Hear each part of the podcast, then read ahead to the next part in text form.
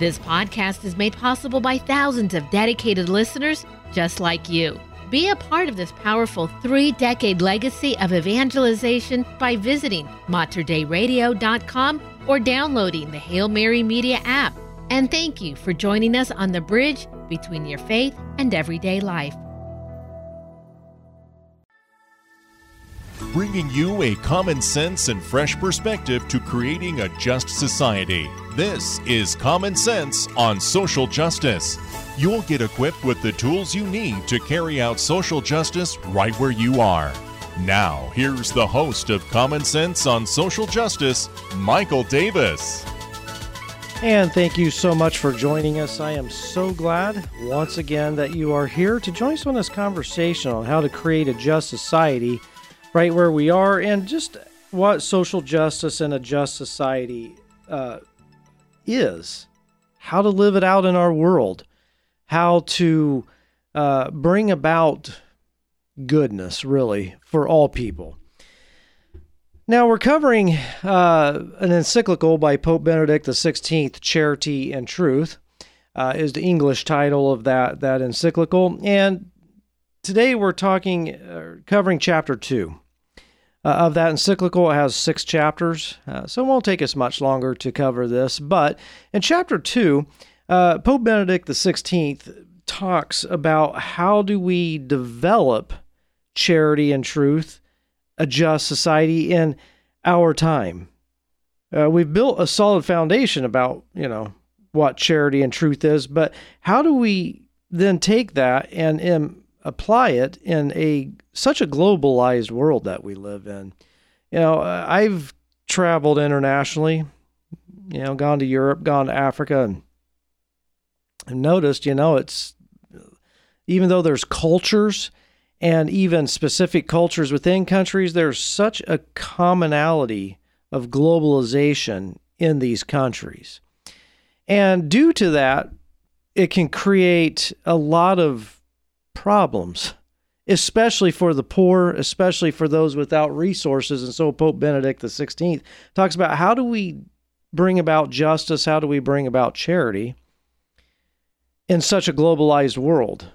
Uh, it can seem overwhelming. Well, first of all, I'm going to say this. The premise of our podcast is that you work in your neighborhood, right?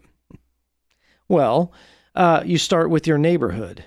But you also have to realize that within your neighborhood, there's going to be, uh, uh, realize that our actions have international ramifications. Now, a lot of people have talked about this with shopping. So, for example, let's say there's a Walmart in your neighborhood. You're shopping in your neighborhood, right? However, when you go to that Walmart, that money's leaving your neighborhood and going to Arkansas, where the headquarters are. And then from that, that's going to international stock brokers who may practice child slave labor. Of course, Walmart getting their products from companies who practice child slave labor and that destroy the earth with their practices, or at least seek to harm the earth. I will say that. I don't want to use such a strong word, destroy. But you see that your actions, even within your neighborhood, has international ramifications because of globalization. Now, this is often seen in a negative light, but if we do it right, we can create a just world by starting, again, right where we are. Now, as we get started, I want to read the first two paragraphs, or first two sentences of paragraph 21 in uh, um, Pope Benedict in the encyclical. And because I really like what it says. Uh, because if you remember chapter one, we covered the encyclical by Pope Paul VI, and, and uh, Pope Benedict XVI is bringing out some things about how Pope Paul VI viewed the world. So it says in paragraph 21 Paul VI had an articulated vision of development. How do we develop people? How do we develop society? He understood the term to indicate the goal of rescuing peoples, first and foremost, from hunger, deprivation, endemic diseases, and illiteracy. From the economic point of view, this meant their active participation on equal terms in the international economic process from the social point of view. It meant their evolution into educated societies marked by solidarity from the political point of view. It meant the consolidation of democratic regimes capable of ensuring freedom and peace. So, what he's saying is Pope Paul VI had a very clear understanding what needed to happen in a globalized world. Well, let's break this down for a minute. First, the absolute first step is we've got to rescue people from hunger, from deprivation or absolute poverty, endemic diseases, and illiteracy. And I see that in my work in Kenya. I see that in other countries. There is places where it's just it's horrible the conditions that some people are living in. And Pope Paul VI says, first of all, we got to take care of that. And the thing is, is since we're a globalized society, we could use that in a positive way. I mean, we could uh, put our resources together and help these people instead of keeping them all for ourselves. And then I like the economics of this that we have the ability, the opportunity in globalization to to uh, create an international economic process uh, that ensures equality for all nations. In other words, that there aren't some nations who are lacking resources and therefore getting crushed by powerful and big nations. And then political processes, making sure that people have access to education, uh, uh, and um, making sure that women have access to education, places like Afghanistan, Pakistan, you know, places like that, ensuring that uh, people then, once they are literate and educated, then they have access to free political environments where they are free to vote and free to to determine their own governance. But on the other hand, here's the problem. The struggle in globalization, I think you probably can figure these out, but the struggle struggle in globalization is that corporations run everything and profit has become the motive. And that's what Pope Benedict XVI brings out. That profit be- has become a consuming motive in all of this, and therefore uh, corporations are running everything. You know, a lot of people are worried about a one world government, you know, where you've got some political leader. Christians talk about an antichrist or something like that running uh, a world government and the fear of that. But fact is, we already have a one world government. It's called corporations, uh, and they run everything through their uh, financial power base. And what's happened with these corporations, and they're unaccountable, just so you know, they are not held accountable.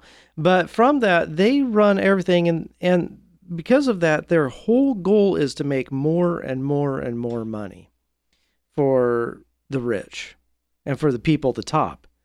And so, what this does is it causes us to see people as tools to be used and the earth as a tool to be used. And therefore, there's no regard for people, for humans, and there's no regard by these corporations for the earth and the environment. So no no regard whatsoever for the consequences to people and, and the environment.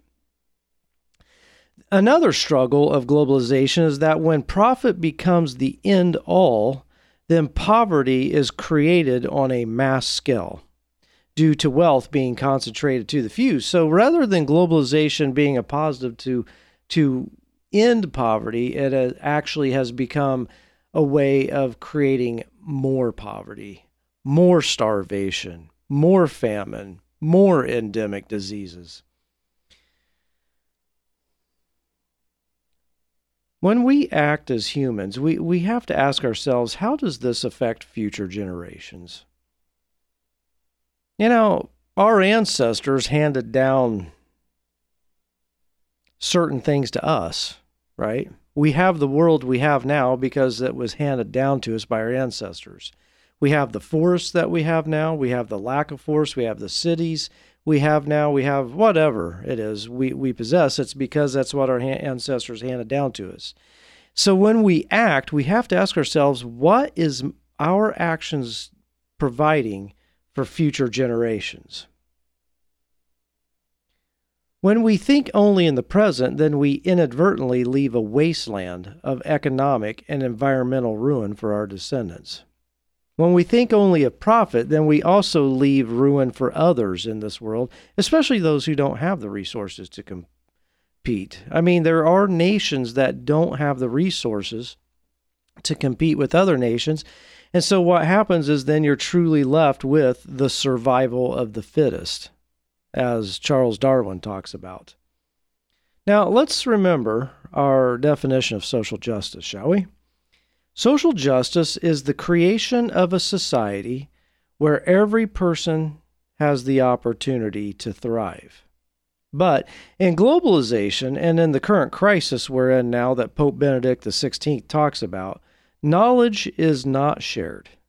And that's some of the things that the Pope brings out in the encyclicals that in globalization and the current crisis we have in the world, knowledge is not shared. So if China gains knowledge about something that can be very valuable to humanity, they keep it for themselves and they lock it in a certain way that can't be shared.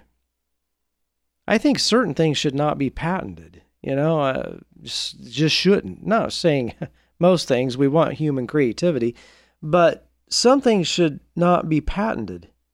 But countries do that. They lock their knowledge of certain cures to diseases, they lock out their knowledge of certain things, and then they keep it for themselves. And even corporations will do that. Corporations will will gain knowledge on how to effectively bring about a positive end, but in order to make more profit, they keep it for themselves and don't let anybody in on it and therefore only a few get the benefits of that knowledge. So we have knowledge that is not shared, it's protected through patents and international agreements. Uh, it deprives people of the ability to thrive. And then, too, the Pope brings out there's the increasing divide between the rich and the poor. As the rich, through their supposed power and their consumerism, deprive the poor of the opportunity to thrive. And we see this. And a lot of times, a lot of times we can't quite define it. We're like, we kind of know that there's this divide between the rich and the poor, and we kind of know that the rich are suppressing the poor in order to keep them from becoming rich because they don't want to share things, but we can't quite put our finger on it, right? Kind of know it's there. It's kind of like the movie The Matrix. You've seen it. I love that movie. I love the principles in that movie. But with The Matrix, there's this knowing, and Neo in the movie, he kind of knows there's something outside of what he's seeing with his eyes. He just can't quite define it. It's kind of like this with the um, uh, the the divide between the rich and the poor, and how the rich are su- using knowledge, mind, power to keep people in poverty. In order, and countries are doing that to weaker countries. The bigger countries, more powerful, the countries with more resources are suppressing the smaller countries just to keep them in check so they don't have to share the wealth. And so the Pope brings out that this is a crisis that we have in the world. And then Pope Benedict XVI brings out outsourcing. That one of the problems with globalization, with the corporations running everything, is that you have outsourcing where jobs and companies are shipped internationally overseas to poorer countries where they can then pay workers far less, therefore increasing their profits. And this is a grave danger to human rights. Outsourcing is a terrible thing. It is a very grave danger to human rights. Because what happens in outsourcing, and I'll share an example in a moment, but what happens with outsourcing is then the people who are working in the local economy are out of jobs. And so it leaves communities, let's say in America, for example, it leaves communities in America, uh, drives them into poverty. We see what outsourcing has done to Detroit, Michigan. We see what outsourcing has done to northern Indiana, where I'm from, which is the fallout from the outsourcing from Detroit. And you see Ohio, uh, Pittsburgh. These various where places that used to thrive are just in boom, they're in tatters now. And what's happened is the the companies haven't helped humanity. They've hurt it because they've hurt the local economies, and then they hurt wherever they outsource to because now those workers are paid far less and they're still working poverty wages because in some of these other countries that get outsourced to, there's not the regulations we have in America. Therefore, those workers are working in slave conditions. Uh, for example, my hometown, I grew up in Marion, Indiana, and one, one of the biggest employers there was RCA, made RCA televisions. And if you have an RCA television that's older than 20 years, then you probably uh, uh, have one that was made there. And my both my parents worked for for decades and and and that RCA factory and retired from there. So it's in my blood. It's kind of in my roots, I guess, so to speak. And the company, there was a French company that bought out RCA, closed down the factory, moved it to Mexico, and paying poverty wages in Mexico, by the way, to workers there. And it left the town that I grew up in ruins. Just when I go back to visit my my family there, it's just like, wow, it looks like a war happened. Here's buildings collapsing everywhere, people just living in poverty. And that's what outsourcing does. It's a very grave danger to human rights. Another danger to globalization is that cultures are losing their identity and thus losing their beauty and contribution to the world. Cultures are a beautiful thing. The American culture is beautiful. So is the European, various European cultures, the various African cultures, the Indian culture, Pakistani culture, the you know Middle Eastern cultures are beautiful. I mean, the things they have, you know, when I see the clothes that people wear and other cultures i like wow those clothes are bright and beautiful. I just i love that. I the artwork in other cultures the music in other cultures you know the dances they do the ways that they approach family and whatever. It's beautiful but globalization erases that globalization blurs the lines between cultures and therefore cultures begin losing their identity the last time I was in Kenya, I was talking to local people there, and I said, "What is what has happened here?" I said, "When I come to Kenya, I might as well be on the west coast of the United States because you get your kids, teenagers wearing their blue jeans and Nikes and you know all this stuff, and nobody's doing any you know native dances of Kenya. It's all American music, American type music. It's still hip hop music, but it's just in in Swahili instead of English, but still you know same music." same dances we do here in America, the same everything, the same shopping. I mean, what's happened? The Kenyan culture is just gone. Why? Globalization. And Kenya has so much to offer the world. So do all the other countries. So much beauty to offer the world, and globalization is erasing that. Now, I want to talk a little bit more about the downfalls of globalization and and and sense of the injustices. It's a very grave injustice, I think. I think that God, the Creator, intended for there to be variety in the world. And I think God kind of put it in humans to create villages, tribes, and nations for the purpose of discovering creation, discovering God from various points of view. For example, uh, the Creator is infinite. And so, because of that, no human being, one human being, and no one group of humans can just say, boom, we have discovered everything there is to discover about God. No. You've got the Western peoples that says this is our viewpoint. It's like we're all standing, God's infinite. You can't really stand in a circle around God, but just for the sake of metaphor, we're standing around God looking and observing God. And the Western peoples are saying, well, you know, or the Americans and Canadians, whatever, saying, we view God from this standpoint. Here's what we're learning. And maybe the European people saying, well, we're standing over here and we're seeing God from this viewpoint. This is what we're learning.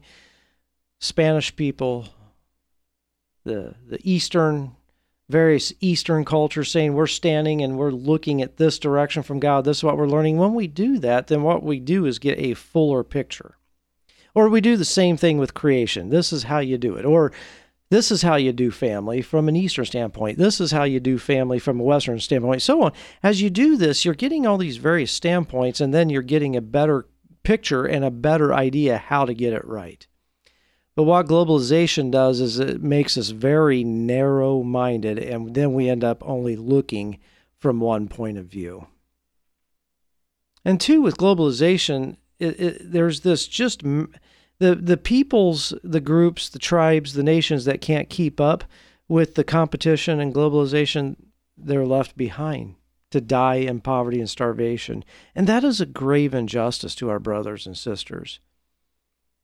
And so Pope Benedict XVI says if we're going to get it right, then what we have to do is we have to begin realizing that our actions have an international ramification.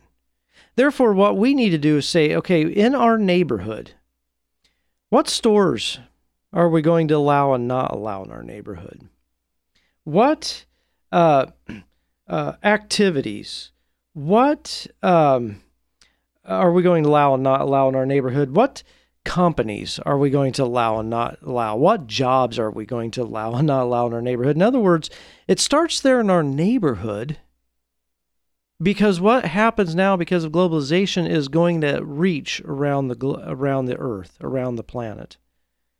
We can no longer isolate ourselves. And so we have to realize we allow this company, this big box store, this factory, whatever it is, we have to realize there's something international going on here. We have to be very careful in the neighborhood to tell these companies if you want to be located in our neighborhood or these stores, then these are our demands, not our suggestions. These are our demands that you will act justly with the local people here. You will pay them good wages. You will get your products from places that honors humans. And if you get your products from other countries, you will ensure that those countries are paid adequately for it. In other words, you see justice, injustice in your neighborhood. It starts right there, but it reaches out around the earth. And I appreciate the Pope for bringing this to our attention in chapter 2 of Charity and Truth. There's a saying random acts of kindness. Commit random acts of kindness. Well, the problem with this is that we don't know the person that we're necessarily being kind to. So if I say, oh, I'm going to pay for the person's coffee behind me in line, random act of kindness. Well, I don't know that person. Maybe they're richer than I am. Maybe they're ripping off their workers and their employees. Maybe it was Hitler standing in line behind me and I wasn't paying attention. But you see, random acts of kindness doesn't really work because in order for there to be true kindness, true charity, it requires that we know the person to whom we're being charitable to. With Jesus, oftentimes he did not heal people. We talk about the healings Jesus did, but oftentimes he did not heal people because he knew the, that person and knew the damage to their soul that would happen if he healed their body. Globalization removes the very place that uh, charity and truth come from, and that is relationship. In order for there to be truth, in order for there to be charity, there has to be relationship. And globalization, by taking away our identity, removes that very place of relationship. Without relationship, you cannot have true social justice.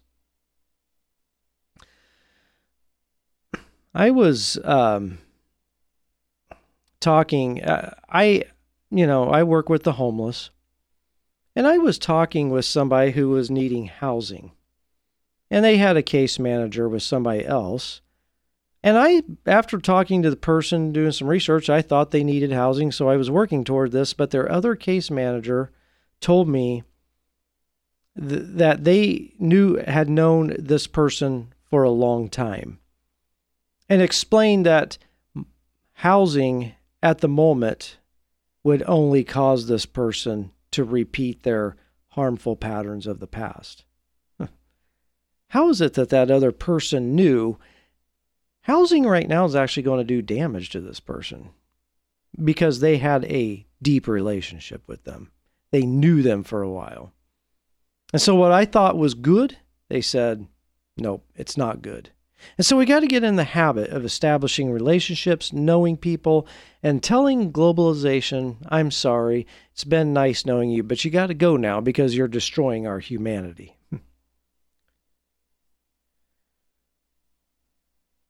you see, I, because of lack of relationship with this person, did not have the truth. So from relationship comes truth, which shows itself over time and then from that truth, we can act in true charity towards that person. May we take time to get to know people so that we can really know what charity and justice looks like for that person. Let's take time in this whole madness of globalization. Let's take time in our neighborhood to get to know people right where they are.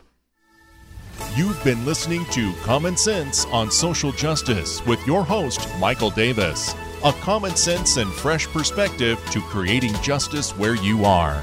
Share your comments and questions with Michael by emailing sjcommonsense at gmail.com. That's sjcommonsense at gmail.com. If you enjoyed this podcast, please consider sharing it with a friend. You can support this vital mission of evangelization through materdeiradio.com or the Hail Mary Media app. And thank you for helping us lead souls to Jesus through the Blessed Virgin Mary.